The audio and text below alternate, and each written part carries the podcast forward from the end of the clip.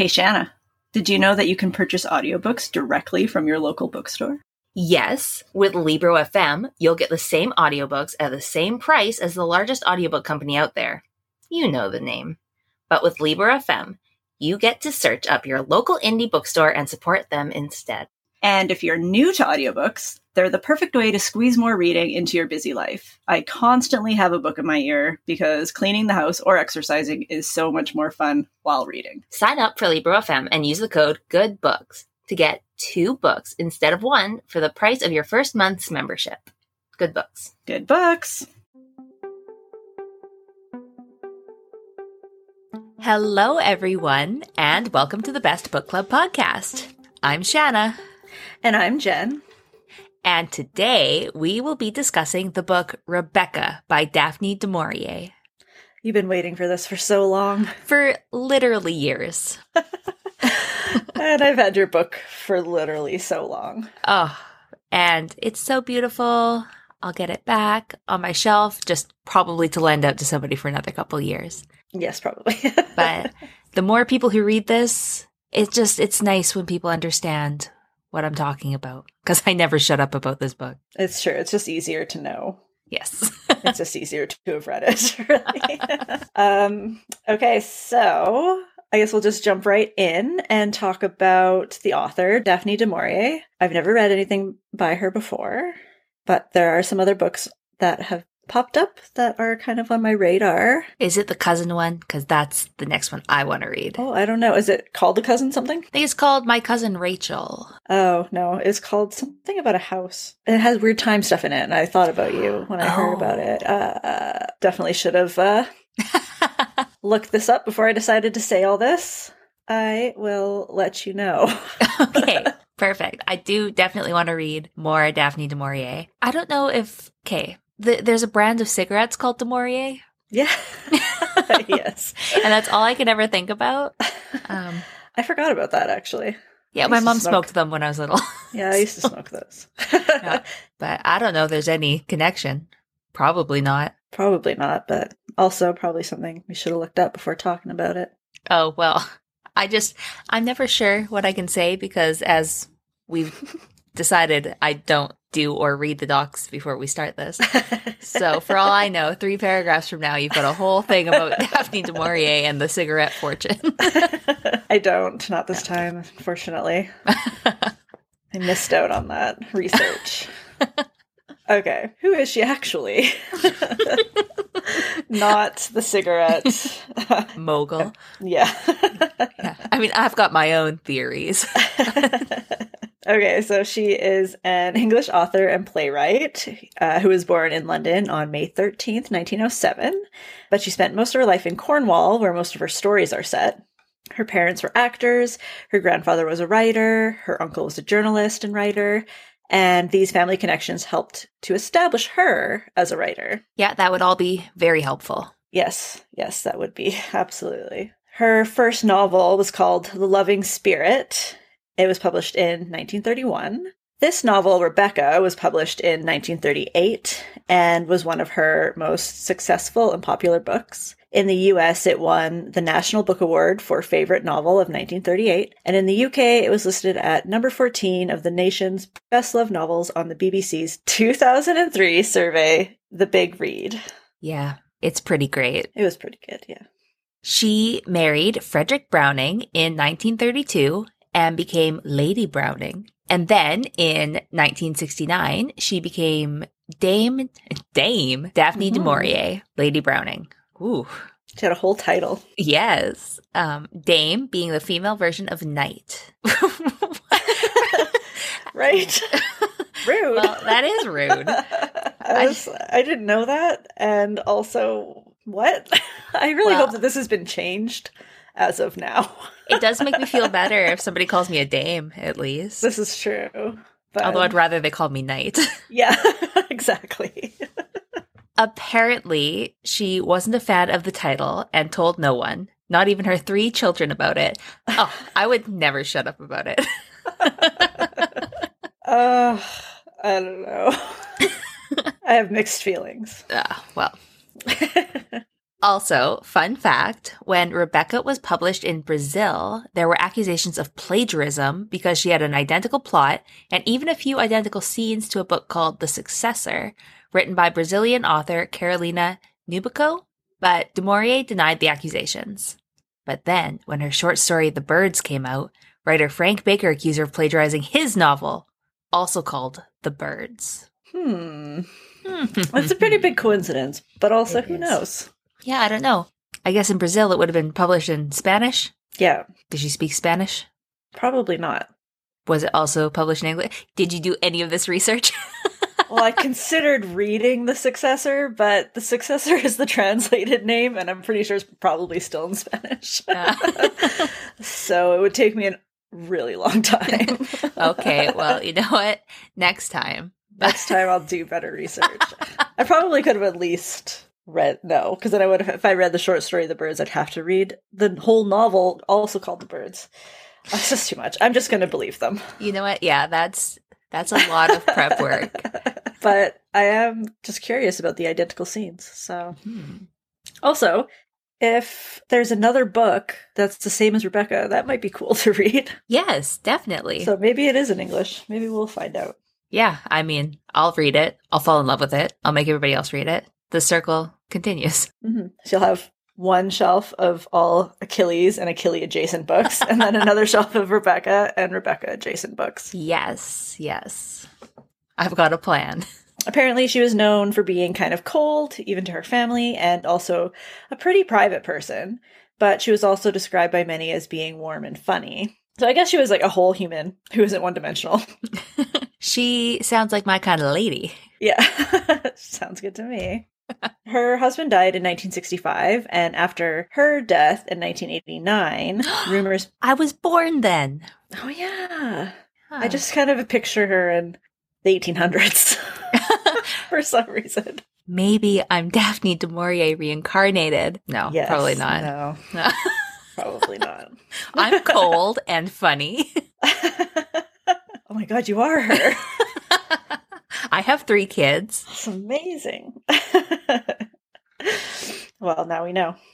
Anyways, after her death, rumors mm-hmm. began about various sexual relationships that she had with people, including an actress named Gertrude Lawrence, which I didn't write in here, but I think I remember reading that her father also had a relationship with this actress. So that's weird. Hmm. Yeah. I was going to say, look, see, we're basically the same. But until you said that, and it's like, no, we're not the same. Oh yeah, no, it, it gets to be even more. You're not the same. Oh. okay. Apparently, in her memoir, Du Maurier admits that her father always wanted a son, and she, being what she would describe a tomboy, wished that she had been born a boy. It was also said that she described herself as having two personalities, one being the one she showed to the world, which was that of a wife and mother, and the second one that she hid from almost everyone, and that was more of a male energy.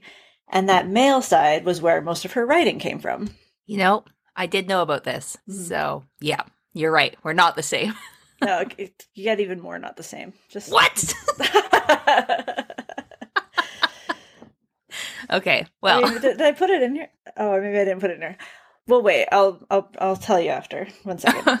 okay, I am really showing my cards on not having read ahead on this episode. Sorry, guys.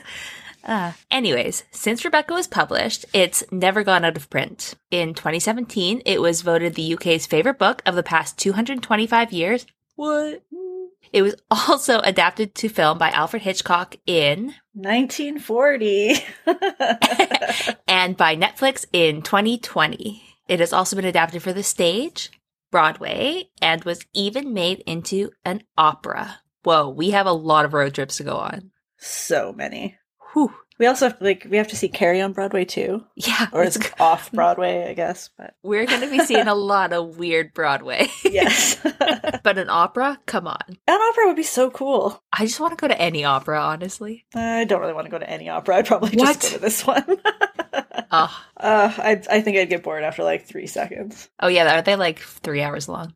Mm-hmm. You don't really know what's going on. No, but do I get to wear a fancy dress and people call me Dame? Maybe. No, I hope Well, so. they probably wouldn't call you Dame I'll ask them because it actually it actually means something apparently.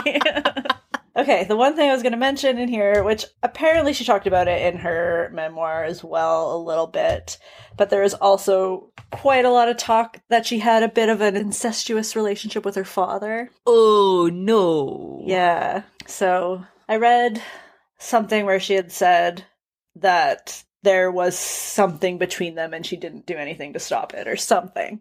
And then I kind of was like, I'm going to come back and read this because this seems like a lot of information. And then I never got to it, but it was it came up quite a few times in my in my research. Oh, I have never read that. I thought you were going to say about how she uh, wasn't crazy about being a mom. Oh. And I was like, well, I'm obviously the world's best mom. well, you are a pretty good mom and you are pretty crazy about being a mom. It's pretty good. So- I do love it. I mean, it's not uh-huh. easy and it's, you know, not for everyone, but I think it's for you. You're okay. it's, it's pretty much for me, yes. I wouldn't call you out as not being a great mom on I- our podcast. Oh yeah, it says right here. I was mom. like, I was. I was just ready for you to like just start complimenting me, and they're like incest with her dad. It's like, oh no.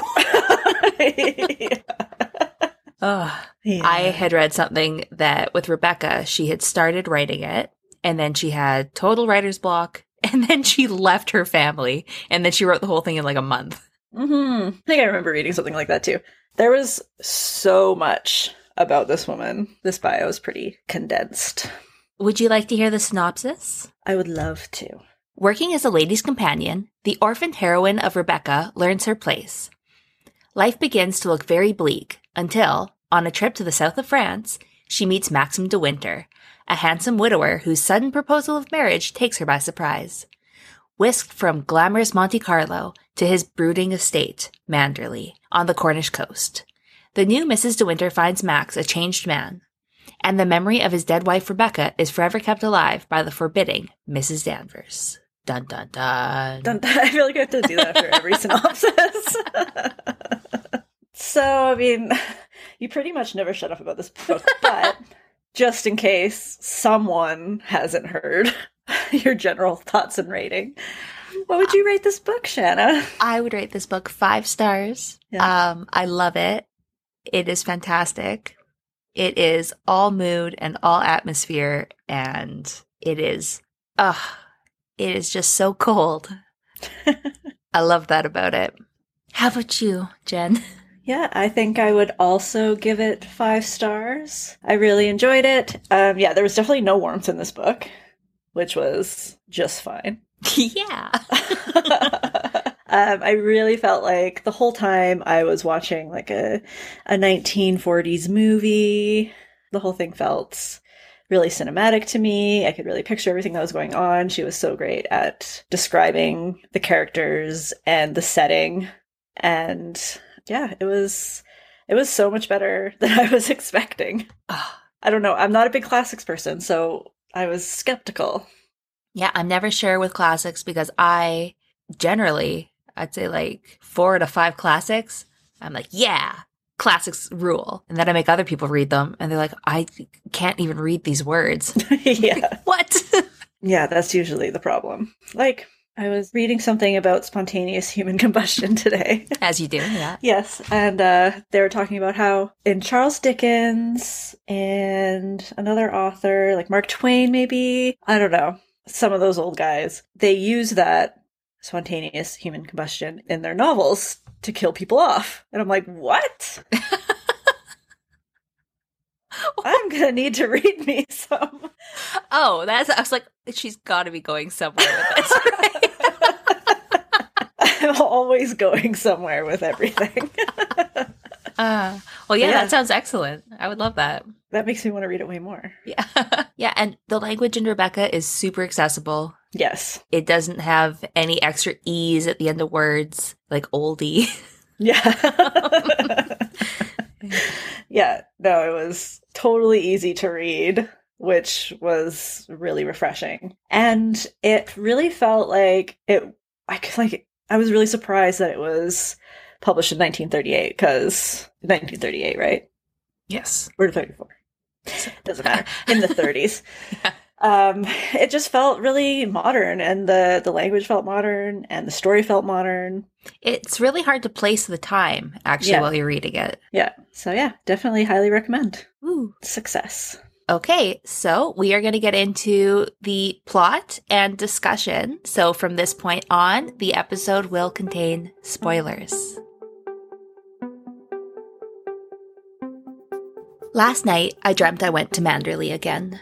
I just thought you would really want to say that. I do. It is such an iconic line. It is. Oh, so what an opening. I think it's one of the best first lines in. I mean, there are some great first lines, but it is up there. Pretty down there with me, but that's okay. Oh, what? Are you kidding me right now? I don't know. It's fine, I guess. Oh, name one better one. I Not to get, put you on the spot. I'll get back to you on that. But I'm sure there's. The man in black fled across the desert, and the gunslinger followed. I think that's I mean- the best first line ever. better than this one. okay, sorry. This is not about Stephen King. That was last time. but I don't care about the first line, but I just knew you loved it. Yeah, I do. Thank you. so I thought I'd put it down, apparently. That's not where I was planning on going with this. You always have somewhere to go. Always. Okay. So the opening scene of the book finds us in a dream. At the gates of Manderley, our main character, who, by the way, remains unnamed throughout the entire book. So we're going to say our main character quite a lot. hmm Uh, so she stands at the lock gates. She's then she finds out that she's able to like pass through them like a ghost. Uh, the driveway is usually pristine, but it is now overgrown. And she continues searching for the house, which seems to move further and further away until it's finally there before her. At first, it's as though the house is still theirs, still alive with them, as if they've just like stepped out for a moment. But then the moon falls behind the cloud and drops the house into darkness, and she knows it's not theirs anymore. It is no more. No more.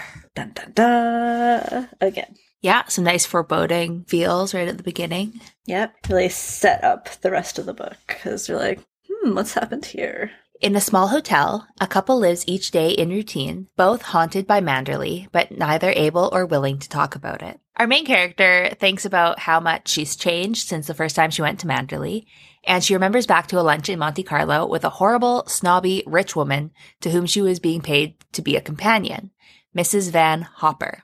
When the owner of Manderley, Maxim de Winter, sat at the table next to them. Mrs. Van Hopper is obsessed with trying to get in with the other rich people, but she's actually insufferable. She tricks De Winter into having coffee with them, and at first he's content about it, but he quickly finds out how insufferable she is and gets out of there like as quickly and politely as he can.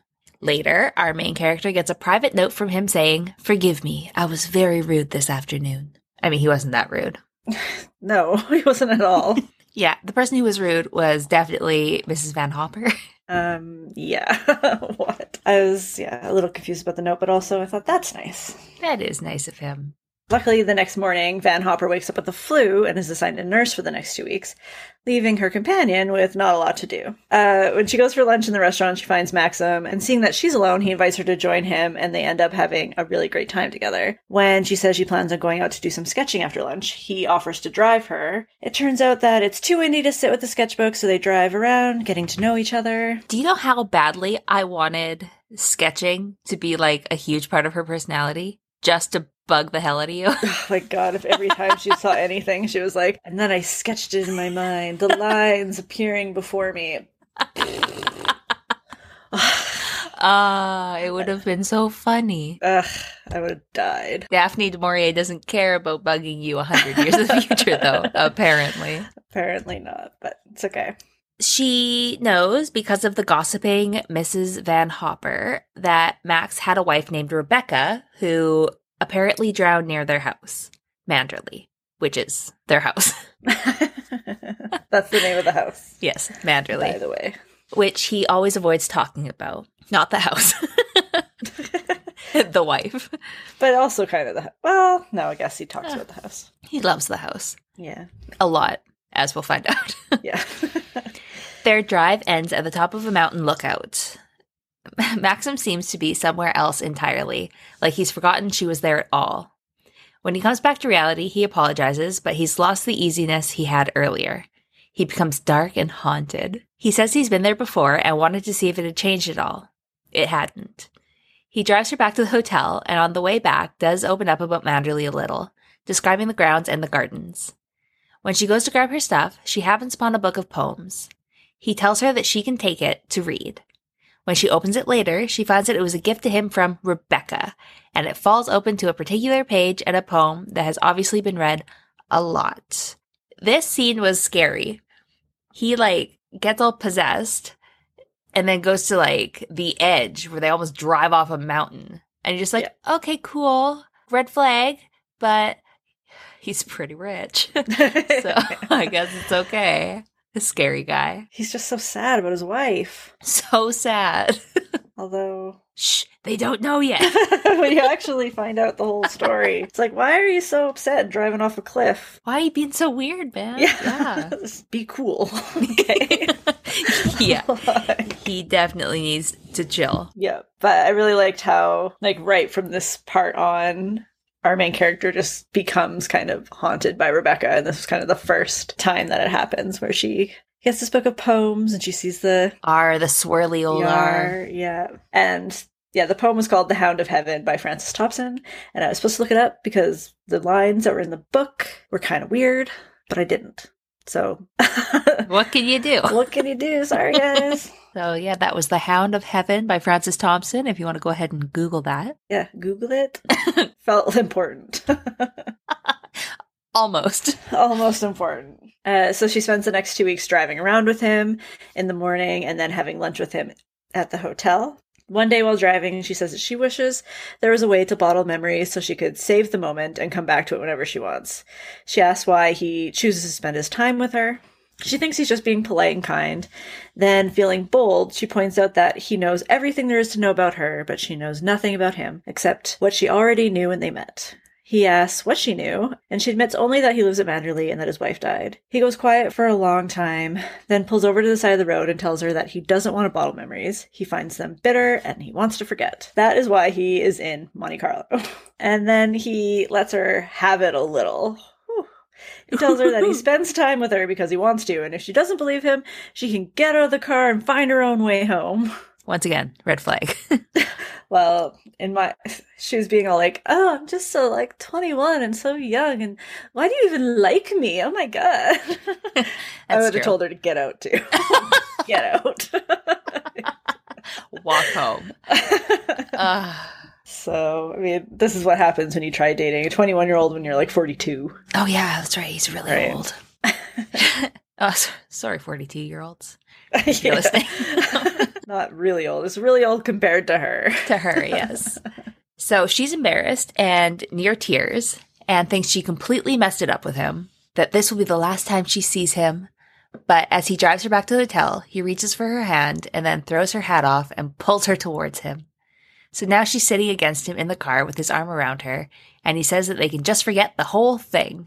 Yeah, this felt like such a movie scene to me. I loved it so much. like, he just throws her hat off, Just pulls her pulls into her him. over. Yeah, Yeah. I loved it. It's back before seatbelts, I guess. yeah, or before you didn't throw people's hats out the windows. She's not rich. yeah, Like, so it probably was an ugly hat anyway. It's okay. probably, but might have been her only hat. Maybe, yeah, that's, maybe that's what you're getting at. I would be so mad if somebody threw my hat away. Even if it was ugly. Even, I mean, obviously, I liked it. I was wearing it. Uh, Okay. So carry on as before, and then Van Hopper recovers from her illness and decides that they will be leaving Monte Carlo and they will join her daughter on a ship to New York immediately. They're leaving the very next day. So she tries to find Maxim, but he's left word that he won't be back until late, so she cries all night at the thought of never seeing him again. The next morning, Van Hopper decides that she wants to leave even earlier and tells her to go and arrange an earlier train. Instead of going down to the front desk, she runs upstairs to Maxim's room and tells him what's happening. He invites her to breakfast with him and gives her the option to go to New York with Van Hopper or go to Manderley with him as his wife. Obviously. These are your two options. Although Van Hopper was such a bag, I would have been like, you know what? Marry me. Because no. Right? Ugh. Yes. Yeah, she was she was not a nice woman. She was like such a character though that Yeah. I actually kind of loved her in like a character that you hate kind of way. yeah. Character that you like to read but also not live with. yeah, you don't actually want to know this woman. No. But everybody kind of knows one. yeah. Yes. She obviously accepts the marriage proposal, uh, even though she's confused as to why he would want that. He's annoyed with her because of it too, but he decides it would be best if he told Van Hopper, so she goes to her room and waits for him to break the news. While waiting, she already feels haunted by Rebecca and takes a book of poems he gave her and cuts the dedication page out and cuts it into tiny pieces, puts it in the garbage and burns it. There you go. That's a fresh start. yeah. Or just starting off your marriage by cutting up your husband's book and burning it. You know what? Who who didn't? Trick question. Andrew doesn't have books. yeah. You'd just be cutting up your own book. yeah. So Van Hopper isn't very kind about the marriage. She tells her that she won't be able to handle the duties of a wife or of Manderley, and tells her that the only reason Maxim asked her to marry him was because he can't handle the house on his own and he's tired of living there alone. So you obviously marry this completely inexperienced person to run an estate. Makes sense. Oh, totally. Why wouldn't he think of that? Because he's a guy. they don't think of that. I mean, but couldn't he go and find somebody who would be able to run the house if he was just going to marry whoever? yes, in the way that Van Hopper is thinking. Yeah. Doesn't make any sense. Yes. Um, so then we cut to they've been married for seven weeks. They've been traveling around, having a great time together, and now it's time to return to Manderley. When they get there, the entire house staff is waiting to see the new Mrs. De Winter, and most terrifying of all is Mrs. Danvers. Everyone else seems perfectly nice and normal, but she's described as tall and gaunt, dressed in deep black, whose prominent cheekbones and great hollow eyes give her a skull face, parchment white, set on a skeleton's frame. so spooky. That's scary. That's a scary woman. Uh, after tea, it's time to see their rooms, and she finds out that Maxim had set them up in a wing of the house usually used for guests. Though relatively polite and professional, it's obvious that Mrs. Danvers loved Rebecca and hates the new Mrs. De Winter. oh, she's so rude. She is so rude.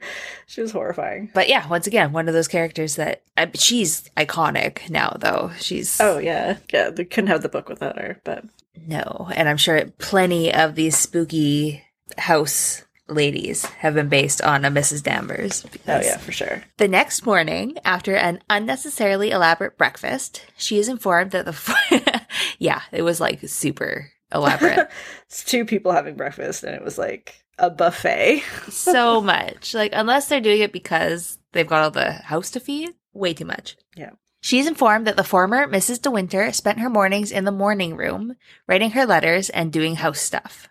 After finding out where the morning room even is, she looks through the desk, feeling like an intruder, when the phone rings and the person on the other end says, Mrs. De Winter? And she says, She's not here. She's been dead for over a year.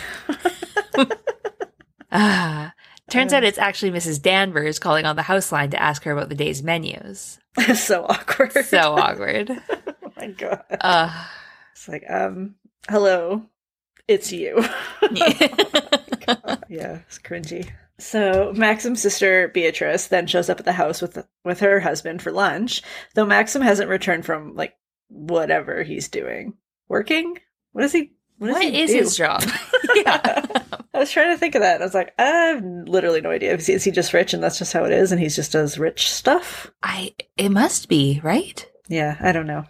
No idea what he's doing ever. Well, she didn't need to worry her pretty little head about it anyways. No, who cares? Our main character doesn't like the idea of having to meet Maxim's sister without him, so she literally just runs away to hide. She then finds herself lost in a stone passage that inevitably leads to the West Wing, which is where Maxim and Rebecca's rooms were. Run and hide is her go-to move. Oh yeah, anytime anything happens, she just takes off running.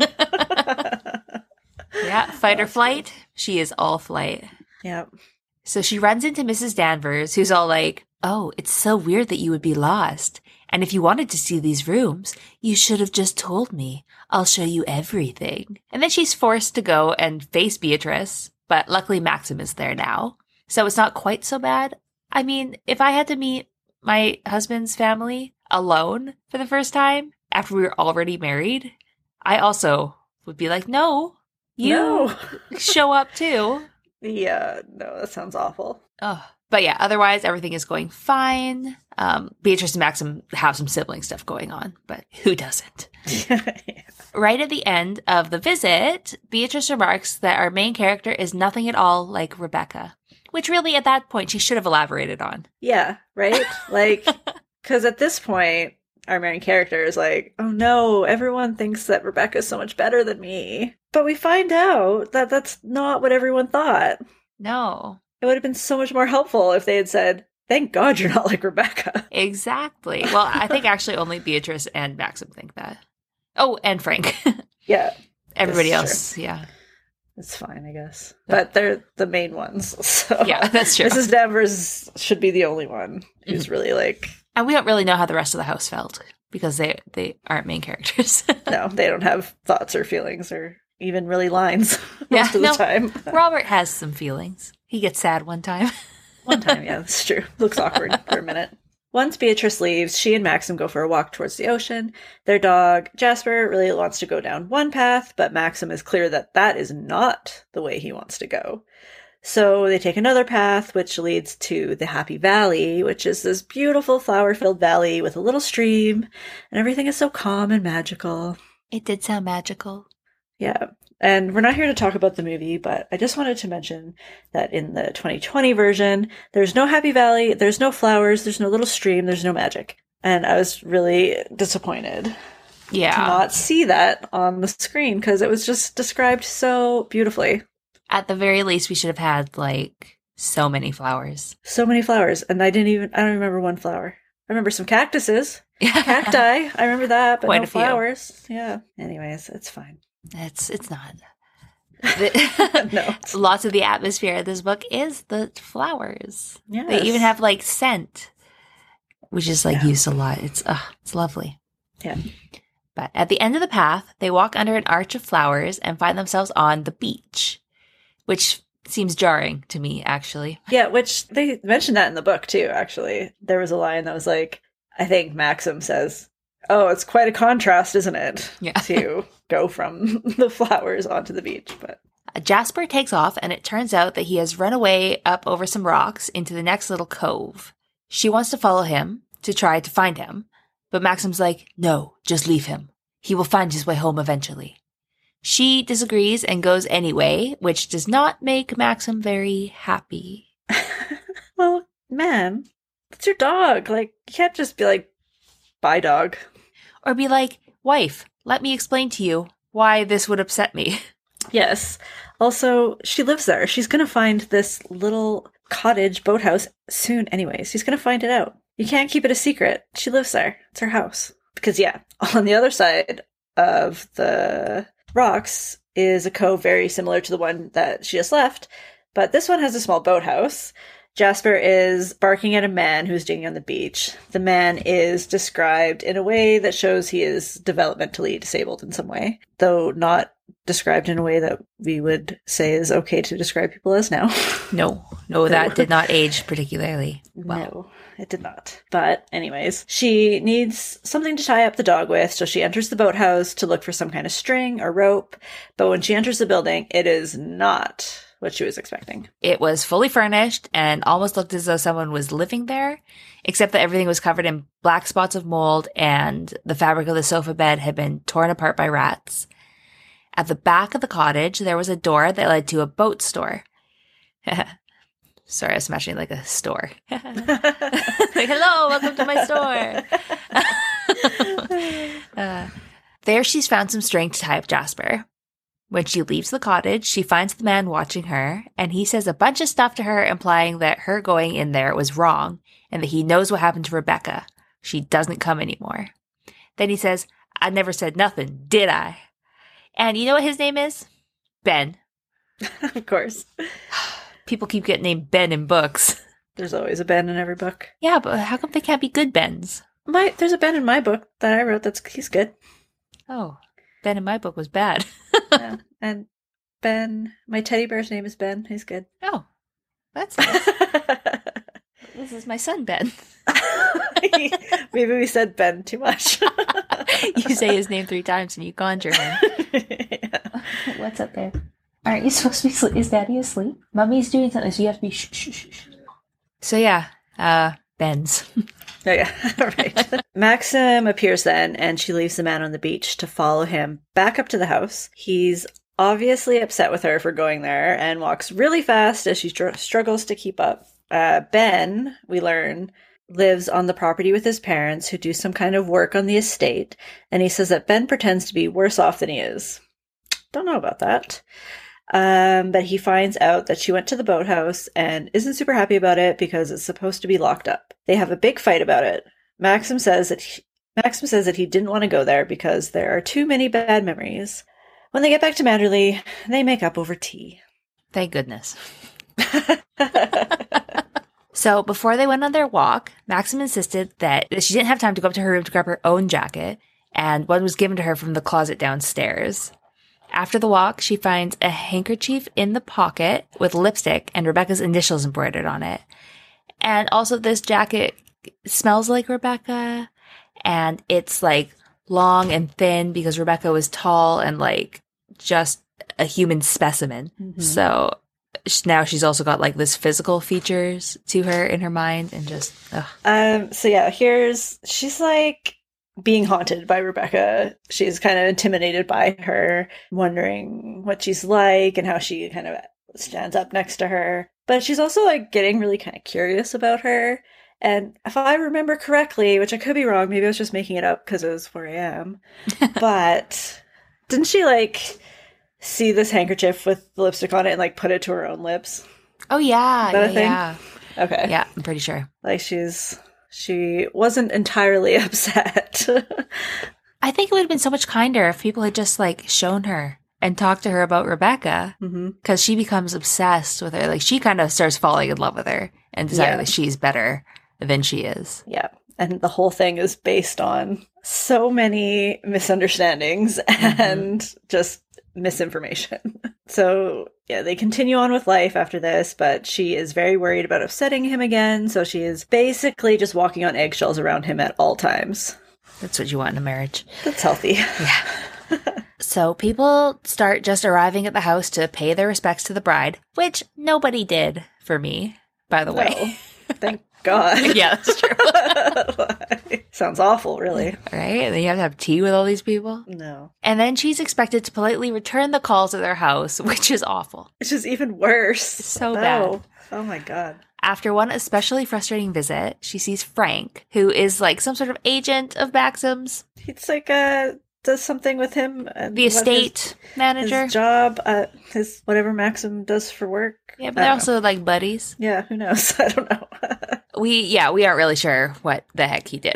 Frank's important. His job isn't. How about that? Maybe it is important. I don't know. I mean, it's not to me, anyways. He works, yeah, for him in some capacity. She sees Frank and tells the driver that she will walk with him the rest of the way. So poor Frank just gets totally cornered. And this is a long driveway. yeah, there's no escaping. Then, needing to know more information about Rebecca, she lays into him with questions. She trusts him and considers him a friend, but the questioning makes him obviously very uncomfortable. This is where she learns that yes, the boathouse was Rebecca's. There used to be a boat buoyed there, but it capsized one night and she drowned. She spent a lot of time down there, day and night, and no one knew that it had happened until it was too late. They didn't find her body for two months, about 40 miles away, and Maxim was the one to identify the body. The body was also missing its arms, Yeah, its arms were ripped off. What else? I mean, it was in the water for two months, so yeah. How you are able to identify anybody after that amount of time Yeah. just doesn't really seem like it's possible, does it? Did she happen to have a big chest tattoo of her own name? That would be helpful. I kind of feel like that would have washed off. With her skin? Yes. yes. oh, so funny. so she goes on to confess that she feels awful being compared to Rebecca all the time, and that it seems like there's no way she'd be able to live up to all that she did and who she was. Frank is so kind to her and lets her know that no one thinks about her like that, and that all of her own qualities, though different from Rebecca, are just as good, if not better. He says that if anyone dares to say otherwise in his presence, he'll shut them down by saying so. Then she asks one final question Was Rebecca very beautiful? And Frank responds that she was the most beautiful creature he's ever seen in his whole life. Ugh. Well, she did ask. She did ask. He could have lied. I mean, but she said, please don't lie. And then what's she going to find out? Like, what if she sees her and she's the most beautiful creature in the world? Yeah, well, it doesn't mean Frank has to think so. I also think Frank is gay. Yeah, Frank could possibly be gay, so he that wouldn't even be a lie. Plus, she's so horrible. Like, you know, when people are horrible, horrible people, they're not attractive anymore. It's true. They get uglier and uglier the more horrible they get. So I don't know. I just think he could have said, "Nah, she's fine." I mean, she was pretty hot. but yeah, it doesn't help. It doesn't help. no, no, it just really digs into her brain. Mm-hmm. So, anyways, she's going on with her life at Manderley. She's trying to make it home. She's trying to live there, but nobody is making it easy on her. Then Beatrice sends her some art books for a wedding gift, which was sweet. Uh, yes, she likes to draw. They didn't Yeah. emphasize it enough, but Yeah, no.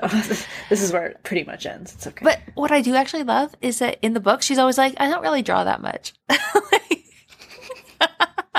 yeah, it keeps coming up that she's such a good drawer, and then she's like, "Nah, you know." like, what's that thing where you're like, you say to your mom one time that you like owls, oh my god, yeah. and then you get owl stuff until you're 30, and you're like, oh, yeah, you, you can't say that you like anything. It's too risky. yes. So, anyways, that happened to her, and she got a bunch of books. While she's trying to put her new books on her desk, she knocks over a Cupid figurine and breaks it. Which is good. Sounded ugly. Super ugly. But instead of telling anyone, she just sweeps it up into an envelope and hides it in the back of her desk. Then, later on, she finds out that one of the staff is being accused of stealing it. Uh, that would be Robert. Maxim and Frith, who is the butler, are going on and on about it, about how expensive it was. And our main character is just sitting there saying nothing. Which, come on, girl. yeah. Then they say it, they must get Mrs. Danvers involved to get to the bottom of it. Not wanting that, she finally speaks up and tells Maxim that it was her. And he's really annoyed that she didn't say anything. And Mrs. Danvers does not make her feel any better about breaking one of Rebecca's ornaments. Ugh, it was so awkward. So awkward. Like when you're standing there watching, like, okay, this guy's definitely going to get fired if I don't say something. But it's like also too late. yeah. Ugh. Ugh. yeah. It- there's just so many moments in this book room. I'm just like cringing. Like, ugh, this character is, she's just so awkward. She's so full of anxiety. Oh, she yeah. makes me feel so uncomfortable.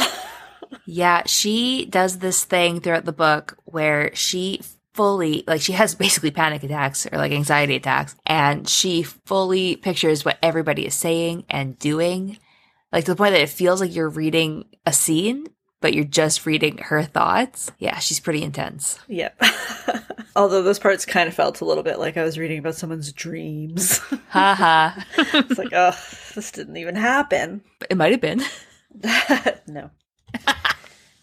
so she then goes into a shame spiral and goes on to Maxim about how it's all her fault. She can't go to people's houses anymore. Everyone is judging her, and the only reason he married her was because she is dull and quiet.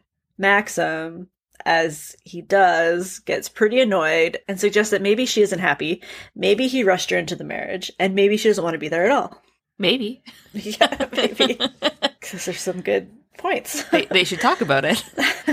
Uh, as soon as he says that, though, she's all like all apologetic, saying she didn't mean it, and that if he's unhappy, then maybe he's right. The argument ends with him basically saying, "If you say we're happy, then we are." I was like, "Oh my gosh, you guys, grow up." Yeah, come on. Ugh. I liked it, but it Yeah. also drove me nuts. Maxim goes off to London for work, and she is completely convinced that he's dead. This is another one of her crazy spirals. Yeah, Yeah, so she totally thinks something's happened to him, but he calls and leaves a message, and he's totally fine. Uh, but yeah, I do this every single time my family leaves. Like goodbye. I'll never see I'll you never again. see you again. I know. Like, oh, Sam's late. Well, that's it. He's dead. Like, Yeah, Do I call the be it. police? Do I call the hospitals? Like, not him. I don't call him. So yes, once she finds that out, she feels free as a bird to frolic and enjoy Manderley as she wishes. She takes Jasper out for a walk, and when he wants to go the way down to Rebecca's cove, she's like, "Oh well, what can I do?" and just goes on with him. The beach house door is slightly ajar, and Jasper goes right on in and starts barking and growling at something in the corner, which turns out to be Ben. She tells him that he shouldn't be there, but she's kind to him, and he tells her that she isn't like the other one. Turns out Rebecca wasn't very understanding about Ben, and she threatened to put him in an asylum and told him that he'd better not say anything. Because she's a jerk. Yeah, so here we're starting to get clues that Rebecca may not be as great as everyone says she is. I mean, I wouldn't really be crazy about just some guy hanging around either. No. no, probably not.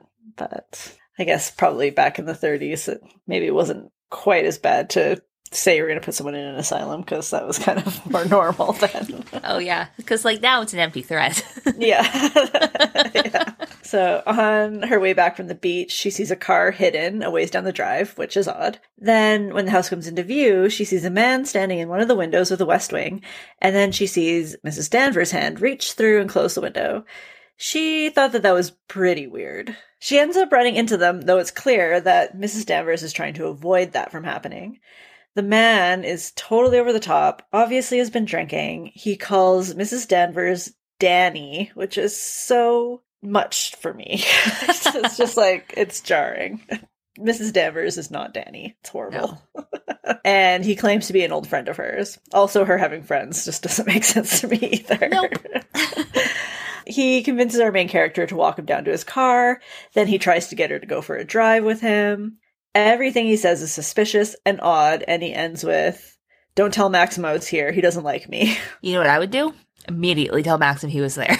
Immediately. Yeah. yeah. This guy was gross and creepy and kidnappery. Like, ugh, he's just gross. You know those people who just like put their arm around you and are all jovial and crap, and you're like, I don't know you. Yeah. I don't like you. No. Please stop being weird. Yeah. so she's very confused and concerned about what is going on. She thinks that maybe Mrs. Danvers was helping him steal valuable things from the West Wing, and that's why they were there. So she decides to investigate and heads into the West Wing herself. She keeps finding like excuses to go and do the things that she actually wants to do. yeah, oh, what can I do? Better go. Because you're going to know what was stolen from the West Wing. Yeah. you have no idea what's in there. She finds the room that she believes is the one they were in, and also the one that she had seen Danvers come out of when she last ran into her up there. All the other rooms in the wing seem to be shut down with dust sheets over everything, but this room is pristine. It's as if someone is currently living there, right down to a wrinkled nightgown strewn across the bed. So creepy. Mm-hmm. She looks around, and everything is beautiful and rich and elaborate. Then Mrs. Danvers appears behind her. She goes on and on about how she would have shown her the room if she had asked. She doesn't let anyone else in there. Her and Rebecca were so close. She shows our main character everything in the room, in detail, and says that she has left it exactly the way it was the day Rebecca died. That nightgown was the very one that she wore the night before. She says that she feels Rebecca's presence all over the house, and she wonders if she's there watching her and Maxim together. So she rushes away from her. She's supposed to go have her tea, but she runs to her room instead, now feeling very sick. Do you remember the housemaid or whatever in The Maidens? Who's all like, oh, Oh, yeah. her? She loved me. We were like Yeah. besties. It was like that, except for actually. yeah. yeah, definitely. And this is ugh, this, this whole scene just made me feel so gross. it's so weird. yeah, she is so over the top, so obsessed. And like, she's so a skeleton. Yeah, she's a skeleton woman keeping this bedroom completely like a shrine to Rebecca. Like, and just the nightgown still wrinkled after she wore it, laying there. Is, like, it is a picture of Mrs. Danvers going in and like wearing it. Right? Yeah. And then to suggest that Rebecca's watching Maxim and the new Mrs. De Winter. Like, what is, what? Ew. Creepy. So creepy. Ugh. Yeah, I'd feel sick too. I would not be having tea after that. No. I'd be firing Mrs. Danvers. Immediately. Why Immediately. Did she not go already? oh, that was the one thing. I kept being like, why do you still work here, woman? You think Maxim would have gotten rid of her. yeah, Maxim definitely should have gotten rid of her. At this point, our main character is so meek and just takes whatever she's given, right? And Yes. at this point, too, Mrs. Danvers is like kind of passive aggressive and creepy and weird, but hasn't done anything outwardly horrible. Oh. That's coming. It's coming. It's coming. Beatrice calls and asks if she wants to go with her to visit their grandmother. Suddenly, getting out of Manderley seems like a pretty good idea. On the drive, she asks Beatrice if she knows who this Jack Favell is, who I don't know if we reckon if I said his name before, but that's the guy that was all creepy. And she says that he was Rebecca's cousin and that she really didn't like him. They arrive at the grandmother's house, and she's a bit old and confused, but things seem to be going relatively okay until suddenly she realizes that Rebecca and Maxim aren't there, and she demands to know who her main character is and what she's doing there. She gets very upset, and they are forced to leave. When she returns home, Maxim is back, and she overhears him telling Mrs. Danvers that he knows that Favell is there and he isn't allowed to return. But he doesn't say anything about it to her. Oh, yes. She didn't say anything to him. So, Yeah, just saying, it wasn't her. I mean, it looks suspicious. I felt so bad about uh, the grandmother, though. I know. Oh, could you like, imagine? what a horrible moment to be a part of. Ugh. Yes. Yeah. You're not Rebecca. Ugh. Ugh. God, apparently Rebecca was able to put on quite a show if she made people love her that much. And our main character is well aware she's not Rebecca. Yes. She thinks about it almost constantly. So a bunch of people. Oh, this was. I would have been so annoyed. I went to put on the dang ball j- out of No. spite. right? Like, no, maybe next year if you behave. Yeah, exactly. Anyways, so yeah, a bunch of people just happen to show up at the same time one day, completely uninvited, and they just expect to be entertained. During tea, someone brings up the fancy dress ball and how they absolutely must bring it back. Maxim doesn't seem thrilled, but says that it would be Frank's job to plan it. Our main character eventually pipes up and says it would be fun. So it's done. They're having a big party. So now she must think of a costume to wear because a fancy dress ball is a costume party, basically. yeah, which took me a while to figure that out. It's not just fancy dresses, which would have been much easier, although also backfired pretty hard. it's true. she tries sketching a few dresses because she loves to sketch. Sorry. but the sketches are tossed in the trash. Then Mrs. Danvers comes up with the garbage can. I'm thinking like she comes up with a bunch of garbage. You know, like she actually just comes up with the garbage can Yes. uh, to ask her if the drawings were supposed to be in the garbage because she checks all the garbages every day to make sure nothing got thrown away by accident. Which I guess, okay, if you have toddlers, Yeah. have to. Oh, I've realized that so many things have been thrown in the garbage at the shop. like my my stuff that I need, I'm like, oh, it's gone. it's gone. It's just gone. Yeah. But like, I feel like adults, for the most part, No, No. I don't throw anything in the garbage by accident. No, right? No. she acts all sweet, like she just wants to help her find something to wear, and suggests she takes inspiration from some paintings hanging in the gallery, especially the one where a woman, Caroline de Winter, a great great grandmother or something, I'm pretty sure she was a great or a cousin. Cousin or an aunt. Some kind of family. Yes. Yeah, she's wearing a white dress.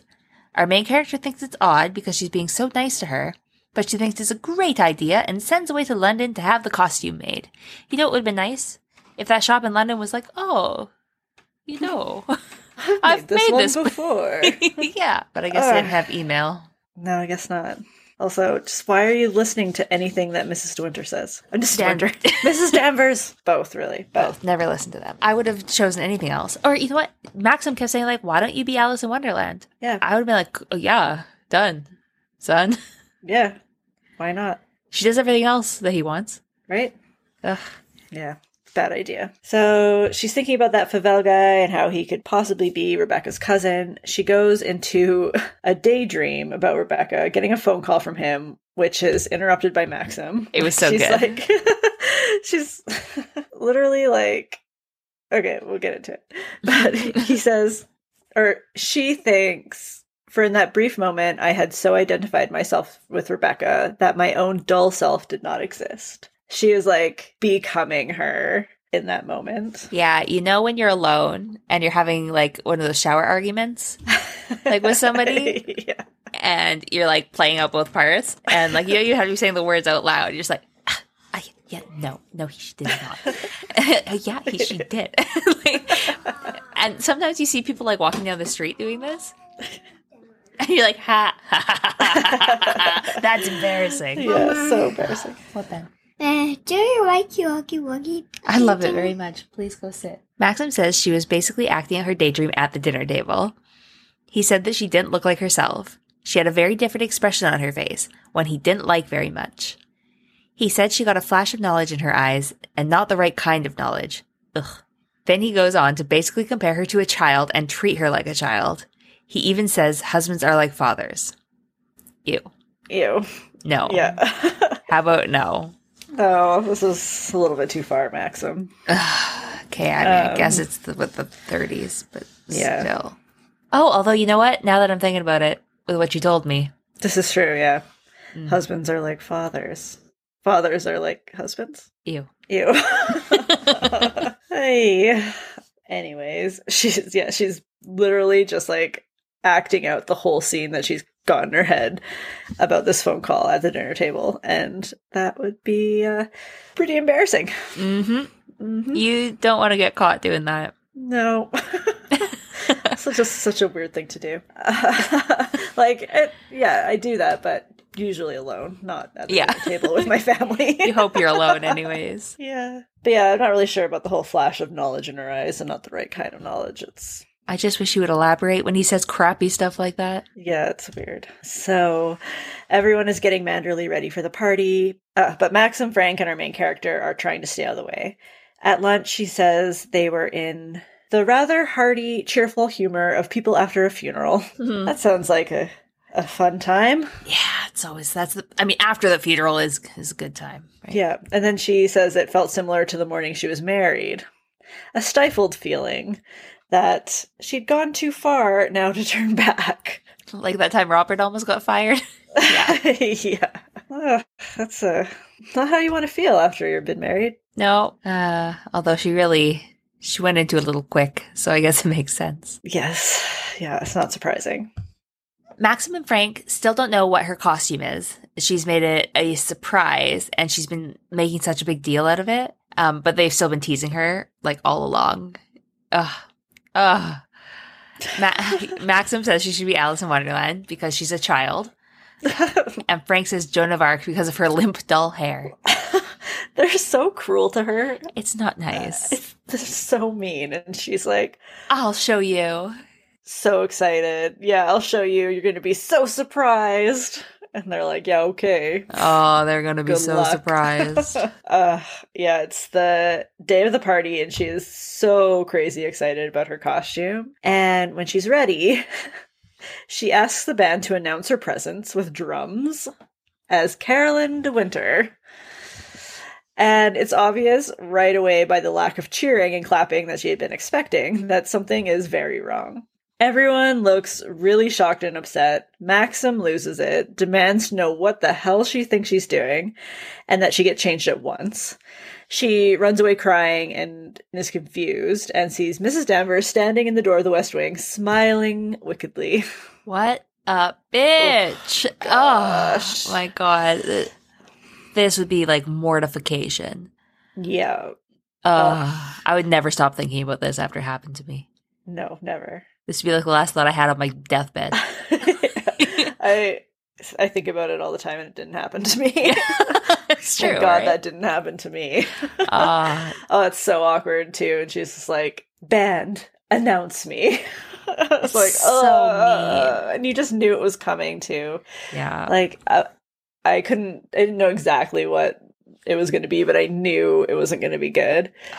And, oh, cringe, just so much cringing. My guts were just It-. It's the worst. Yeah. So yeah, it turns out, of course, that was exactly what Rebecca had worn at their last ball. Mrs. Danvers set her up. So Beatrice goes up to her rooms. Oh, have do you mentioned the extreme racism? I don't, Okay, so you know what? Beatrice goes up. I think I just left that to us to, you know, oh, Okay. So, yeah, Beatrice goes up to her rooms to help her find a blue dress to wear instead. And they'll just pretend that her dress didn't arrive in time or the wrong one was sent. But she refuses to go down at all, which to Beatrice is just about the worst thing she can do. It would look very bad if she didn't go to the party. Eventually, she's convinced to go, but she's a hollow shell for the entire night.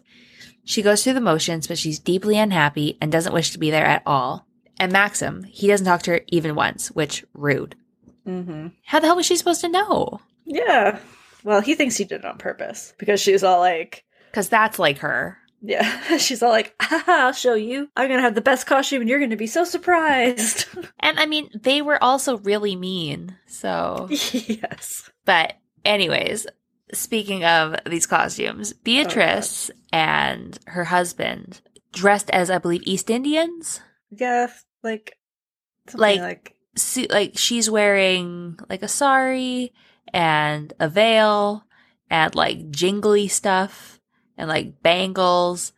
And she's, I mean, that's not great, but her husband is like a turban. He's dyed his skin with tea. Like, oh, it's so Yeah, bad. it's so It- bad. It's so bad. and it, they describe a few other people's costumes that are also The most racist, racist. description of a Chinese, like the long nails, like taped eyes, the whole, like it's, Oh, I was God. reading it and I was like, oh my Oh, lord. no. Oh, Yeah, it so was bad. painful. So, yeah, quick reminder culture is not a costume. Yeah. and uh, yeah, luckily this was published in 1930s because this would not be good now. Oh my Mm-mm. god. no, a- as of this point in our lives, we have not seen the 1940s Rebecca, but I am super curious to see what they do for the fancy dress ball. Yeah, we're going to be watching this movie this weekend. And yeah, I am nervous about the costumes. Yes, in the new one, they did not. Obviously, that would Obviously. be really dumb. oh my god. But yeah, I'm ugh, nervous about it. But yes. Yeah. So Maxim doesn't come to bed that night and is gone in the morning before she wakes up, though no one knows where he's gone. She calls up Frank and he doesn't know where he's gone either. She's very upset and is convinced that Maxim thinks she did it on purpose, which he did think that, but also that he doesn't love her. He'll always just love Rebecca. Frank is adamant that he must come talk to her because he thinks he can explain, but she doesn't want to hear it and she hangs up on him. Hear it, woman, hear it. Hear it, but also I want to know what he was going to say. I know, me too. Because, like, what is he going to explain? Because he can't explain what actually happens. I think Frank knows. He might, but I don't think he would. Tell her? No. So, what would he? I, I think he would at least tell her that, like, no, he did. He's not in love with Rebecca. She was a biatch. Yeah, maybe that's what he was going to say. Maybe. I loved Frank. Yeah, he was great. We never got to find out what he was going to say. Not because he dies or anything. He just Forgets, I guess. Yeah. it just never happens. so she goes out for a walk and sees Mrs. Danvers in the window of Rebecca's room again. Creep. hmm and decides to confront her. But when she does, she finds she's been crying in there. Ugh. Okay, you're in trouble, so start crying. Right. I would never do that. So, do you ever work or do you just cry in Rebecca's room in her nightgown all day? Like, come on. Come what are you being paid for, woman? It's unexpected, but she goes on anyway, uh, accusing her of tricking her into wearing the dress on purpose, and Mrs. Danvers goes off. She tells her all sorts of things, like she should never have come to Manderley. She hates her for taking Rebecca's place. She thinks Maxim deserves to suffer for marrying so soon. We also learn that she cared for Rebecca since she was a child, and she describes her as beautiful, clever, and strong even when she was young. So, like, I did kind of feel for her. If she's been with her since she was a little kid, Mhm. I mean, okay, the attachment makes more sense. But Yeah, I think it goes a little bit too far, but it definitely yeah, Mhm. she wasn't actually her mom. no does make a little bit more sense. Yeah. Uh, she admits to watching Maxim through the keyhole many times, pacing the library after she died. Creep. Creepy. She goes on to be quite cruel to our main character and admits that she tricked her into wearing the dress to get her back for telling Maxim about Jack Favell visiting her, which she hadn't done. Mhm. But Danvers doesn't believe her, which, to be fair, doesn't look good for her. No, it doesn't. Maxim was jealous of Jack. Everyone was. She says that Rebecca didn't care, though. She would bring men she met in London back to Manderley for the weekend, which is so scandalous, So, just not what I was expecting from a book from the 1930s. right? And then you have to remember, like, whenever I read that kind of thing, I'm like, just divorce her. I'm like, oh, yeah, that's right. They don't just hand out divorces like candy back then. Yeah, it wasn't as easy. also, find out that she doesn't make it as easy. And also, Yeah, that's true. Max Maxim is just so worried about how he looks and Yeah. his reputation and his house and Who cares? Come on. Who on. cares? Well, Maxim cares. Maxim cares. I guess it's fine. okay, so Mrs. Danvers tells her that she's not welcome there, no one wants her there, and she may as well just jump from the window and end it all. And she actually considers it. she puts her in like a trance. Yeah, she's literally just like, all right, Here I go. here I go. But then three explosions shake the house. Mrs. Danvers says that it's the rockets and a ship must have come ashore, as that's the signal of a boat in distress.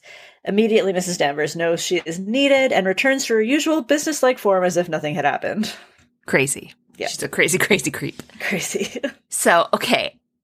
What a weird switch in tone. oh my gosh, yeah. So, yeah, this boat is trapped in the bay and there's no way it's going to get back out. Like, it's beached. And at one point, well, it's not beached, but you know what I mean. They can't, it's not It- getting out there. Yeah, it's stuck.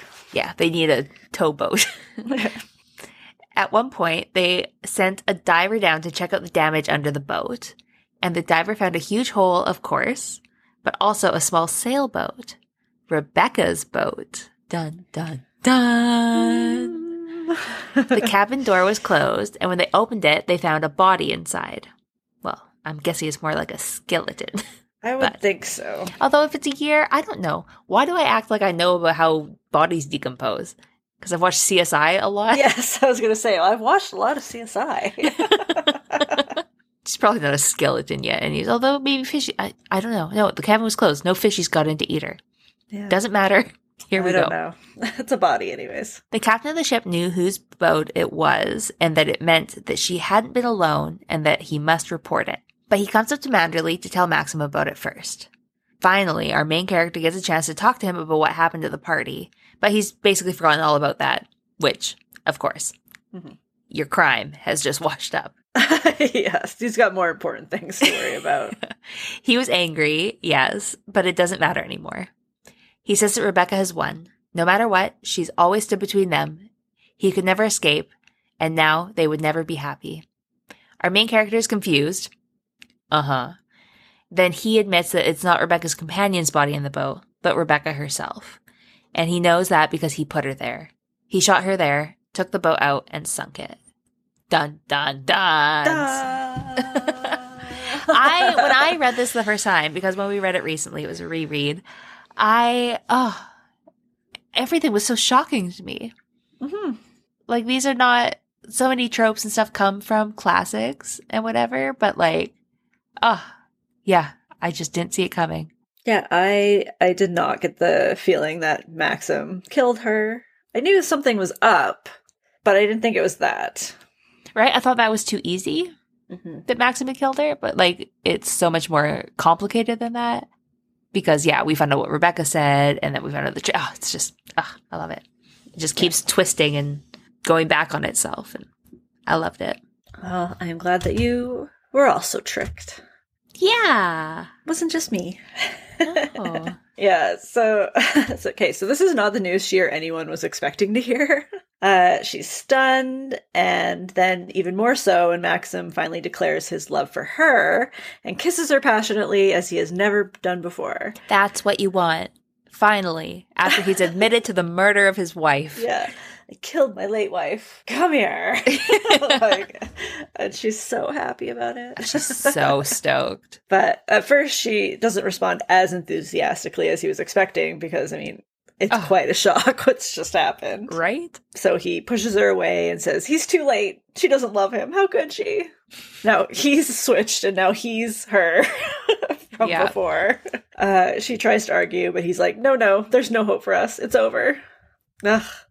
So then finally he stops being so dramatic and they try to figure out what to do. Turns out he thought she was being weird the whole time too, never talking to him, talking to Frank more. She seemed bored and unhappy, and her response was, How was she supposed to be when she felt he was always comparing her to Rebecca and still loving her, unable to get over her death? So they're just going along, not communicating with each other at all.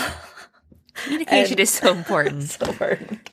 Yeah, and they both were like, Why are they being so weird? Why is nobody talking to me? Because you're not talking to them. Generally, I think in a relationship, at some point, you are going to talk about your past relationships a little bit. Mhm. Uh, if you had a dead wife in there, You better believe we're going to talk about that before we put a ring on it. Yes. What? Oh, God. Anyways, Maxim's like, What? You think I love Rebecca? I mean, everything was pointing to Maxim loves Rebecca. He seemed pretty devastated by her death. So it turns out he hated her, always hated her, and she was awful, and they never loved each other for even a second. He describes her as vicious, damnable, rotten, incapable of love, tenderness, or decency. He says a week after their marriage, she told him about herself and the things she had done, and he knew that he'd made a mistake, but to get a divorce or reveal any of it would create such a scandal and be bad for Manderley, so he stayed. You know what?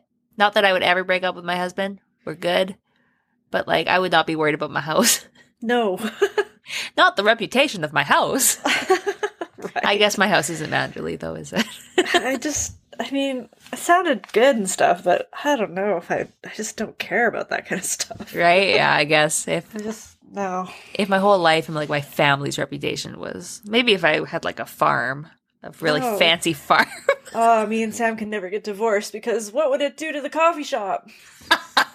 Who cares? oh my god. yeah, it is. Times times keep changing. yeah. So he stayed even though she cheated on him all the time and was just a generally horrible person. He finally decides he's had enough and confronts her, but she says no one will ever believe him. They've put on the show of a loving couple far too well, and also he has no proof against her. Then she admits that she's pregnant, but he'll never know if the baby is actually his, and everyone, including him, is going to be so happy that there's an heir to Manderley. But I feel like they probably weren't doing it, so he'll have to pretend that this kid is his, Yeah. Just so that your house looks good still? Come Yeah. on. Come on. So instead of that happening, he doesn't want to make his house look bad. He just shoots her right in the heart. Yeah, I mean, you'd rather have a murderer on the title. yeah. Then he realizes, crap, I have to clean up all this blood. so he does. He cleans up the blood.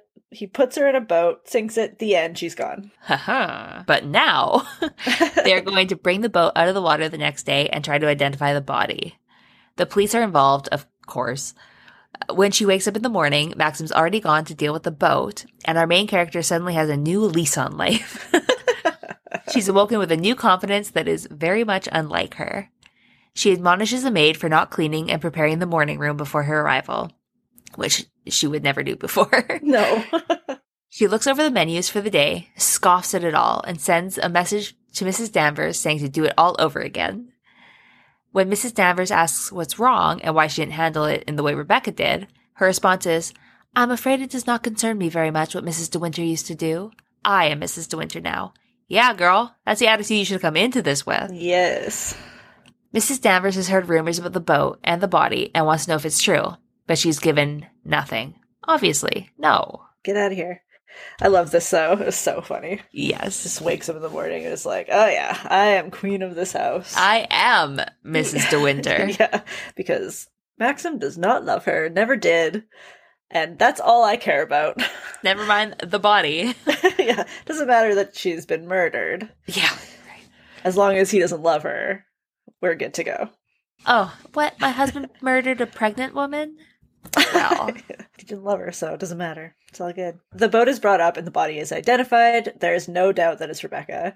There must be an inquest into the case. Everyone is certain that she just went down into the cabin to get something, and then the boat capsized, trapping her. Because everyone is sure that it was just an accident, they assume that the inquest is just a formality and will be over with in no time. But when the boatmaker gives his testimony, he says that he checked the boat when it was brought up, and there were three distinct holes in the bottom of the boat, and there was no other way they could have been put there other than someone putting them there with a spike. so our main character, she comes to the hearing or whatever, and she's like, Oh, actually, I've changed my mind. I'm just going to stay outside in the car. And then at the very end, she's like, Oh, you know what? No, I think I will go inside. and then the, I don't know, guards let her in and she sits in the back. And then when he's giving his testimony, she faints, like Yeah. dramatically passes out in the back. It's, it's so good. It's so good. And then, yeah, Max is just like, get my wife out of here. Yeah. My wife, she's fainting. uh, I wish I could faint on command. oh, I've never fainted in my day in my life. Ah. yeah, no, I could get Andrew to some awesome stuff. Just like fainting all the time. I mean, probably fake it. Uh, no, I would laugh. hundred percent. Oh, I always have so many good tricks, but I can't do it without laughing. Uh, So, all right, yeah. Uh, when she comes to, Frank takes her home, which I think he think he's pretty bummed about because he wanted to stay. Yeah. I just feel like she could have just went and waited in the car. Like, why are you driving her home? Come on. Ugh. Isn't it a long drive? I feel like. it is um, just the driveway alone. Yeah, come on. Whatever. So she waits and waits for Maxim to return, and when he does, he says that Rebecca's death has been deemed a suicide, and her body will be properly buried in the family crypt that night. So they have tea uh, before he has to go meet the vicar, and Maxim proclaims that this is their chance to start again together with Rebecca behind them. Or is it? Shortly after Maxim leaves, Jack Favell shows up looking for Maxim. He does not believe the story about Rebecca committing suicide because he has a note that Rebecca wrote him asking him to meet her that night because she had something important to tell him. But he doesn't want to expose Maxim, though he could have at the inquest. Instead, he wants to blackmail him. He asks for a few thousand dollars a year for the rest of his life to keep him comfortable and silent. Maxim isn't having any of it, and since Jack won't leave, he calls the police himself. It's so funny. I love it. So oh my god. much. It's so good. Like this is the best part. He I comes know. in like, fine, I'm gonna blackmail you. And he's like, nine one one. Hi, police. yeah, this guy's trying to blackmail me. He full on knows he murdered her. yeah, he's like, it's so risky. Oh my god, but Ugh. it's so funny. He doesn't even like bat an eye. It's so funny. Yeah. So Colonel Julian shows up. Ja- Jack shows him the letter and tells him that Rebecca. It's so funny because he wasn't planning on showing anybody this letter, but now he kind of like has to. Like, oh, here's a letter I have. yeah, and they're like, why didn't you show him this at the inquest? like, So yeah, he tells him that as Rebecca's cousin and prospective husband, had she lived, ugh, what? yeah, oh no. He doesn't think that she committed suicide. He thinks that she was murdered and that Mr. Maximilian de Winter was her murderer. Then he laughs like a maniac and stumbles. and the colonel realizes that he's completely wasted. So basically, he doesn't believe anything he says. He's like, this man is drunk. it's just so funny. Ugh. he asks why he didn't present this evidence at the inquest, and Maxim informs the colonel that Jack came to Manderley to try and blackmail him instead. This looks pretty bad. Besides, the colonel says that even if he wasn't drunk, he has no proof or witnesses. But Jack thinks he can get a witness. He knows that Ben was always hanging around the beach and the cottage, and there's a good chance he saw what happened that night. So Maxim sends for him. This really was, I think, the best part of the book. I loved it. so they bring Ben in, and he says he's never seen Jack before. He doesn't know anything, and Jack is pissed. so he sends for Mrs. Danvers and insists that she tell everyone that Rebecca loved him, but she says that she didn't. She loved no one, and that he was a joke to her. So now he's really pissed. Mrs. Danvers produces Rebecca's day planner, and it shows that she had an appointment with someone named Baker the day she died. They find out that he is a doctor, a woman specialist, and they plan on going to see him the next day to find out what was wrong with Rebecca. My favorite thing in this whole thing, though, is how they found that out. They just like, Frank just starts dialing random numbers. yeah. They had like the phone number was weird and it was missing some information. yeah, it's like B, and then you just dial three more numbers. yeah. Ugh, it was so funny. Yeah. So he's just calling random numbers. I'm looking for someone named Baker. No. Okay. Bye. Try this. Okay. Ding, ding, ding, ding. Hello? Is this Dr. Baker? No? Okay, goodbye. It's, it's so funny. so good. Yeah. So uh, when they get to his house, our main, ca- uh, being the doctor, Mhm. our main character and Maxim are expecting that the doctor will tell them that Rebecca was pregnant, and they're worried that instead of providing a motive for suicide, it will provide a motive for murder. The doctor tells them that Rebecca actually had incurable cancer. She wasn't pregnant at all. She had lied to Maxim that day. She could never get pregnant. So No, she had so much cancer. yeah. So that's it. Jack has nothing on them, and everyone starts heading home. Maxim calls Frank along the way to tell him what happened, and Frank tells him that Mrs. Danvers is gone. She's moved out, And then when they're almost home, they see a light in the horizon that almost looks like the sun is rising, but it's only 2 a.m. And it's also the wrong direction. As they get closer, they realize it's actually Manderley burning. My, I think it was Mrs. Danvers. Has to be. She definitely set the house on fire and then pieced it. Uh, Favell definitely called her and was like, yo, burn it. Because he said something to the effect of like, oh, well, we still have one more card to play or something like that. Yeah. But it's such a good ending. I love it. And now every time something ends with something being on fire, I'm like, Rebecca did it. Yeah. yeah, this is familiar. Yeah, that was just over. it was done. Yep. That's the book. Oh, so yeah, Maxim just gets away with murder. Yep, of course. He's Yep. rich and white yes. and a man. Yeah. He just, So, yeah, they just travel around.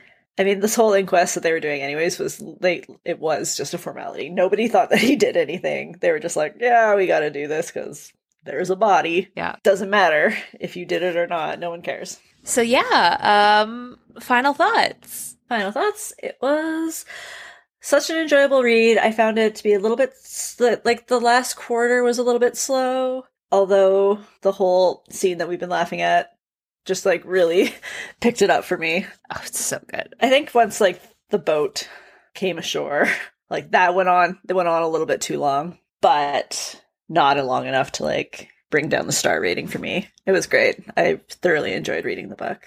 It's so like everybody, if you mention Rebecca, it's atmosphere. That's Yeah. the word that's used. But there isn't another word for it because out of probably any book I've ever read, that one has like, if I had to define a book with atmosphere, that is like the perfect example. So, oh, it's so good. I love it. It just really takes me in. And my reread was just as good Yeah. as my first read. So, Yeah, the whole atmosphere thing. We mentioned, well, we've talked about how in the 2020 version of the movie, how all the atmosphere and all the darkness and the spookiness and everything was taken out of the movie. Mhm. There was none of that. It was actually quite sunny yeah. and bright. Yeah, there's like a coldness to this book that I love and like this weird distance. But yeah, it was. Mm. We have actually talked so much about Rebecca with a friend of ours on her podcast called the Barely Bookish podcast. So if you want to hear us talking about Rebecca for like a hundred years, yeah. Keep an eye out for that. yes, I don't know Yeah. when it's coming out actually at all, but I don't either, but we will let you guys know Yes, we will. when it does come out. Uh, what have we got? Six episodes or something? Yes, I think it's six episodes, and then we also have done two for her Patreon um, that are about the movies. Which actually, sh- we'll mention we are going to put uh, episodes about or an episode talking about the 1940 version on our Patreon. If you're interested, you could subscribe to our Patreon and get the extra bonus episodes. Uh, if you go over to patreon.com slash best book club and sign up, it only costs $3 a month to gain access to our bonus content. So yeah, we're going to post the episode where we talk about the movies, specifically probably the 1940s film adaptation, because I have a feeling it's going to be better. But we will also talk about the other one, probably as a contrast. yeah. yeah, we'll talk about how they compare to each other. I can only imagine what it's going to be like. But yeah, you do not want to miss that. So definitely head over to Patreon and support our little podcast. yeah. But that is all we have for you this week. If you've read this book or watched the movies, we want to hear your thoughts. You can find us at best underscore book club on Instagram and Facebook, or send us an email at best underscore book club at outlook.com. And just a reminder about book club. Oh yeah, book club. Yeah, so we are reading Outlawed by Anna North. So don't forget to pick up a coffee. Don't forget to pick up a copy of that and read along with us. Thought you were just trying to rub in that I can't drink coffee right now. Make sure you pick up a coffee. Oh no, no, no sorry.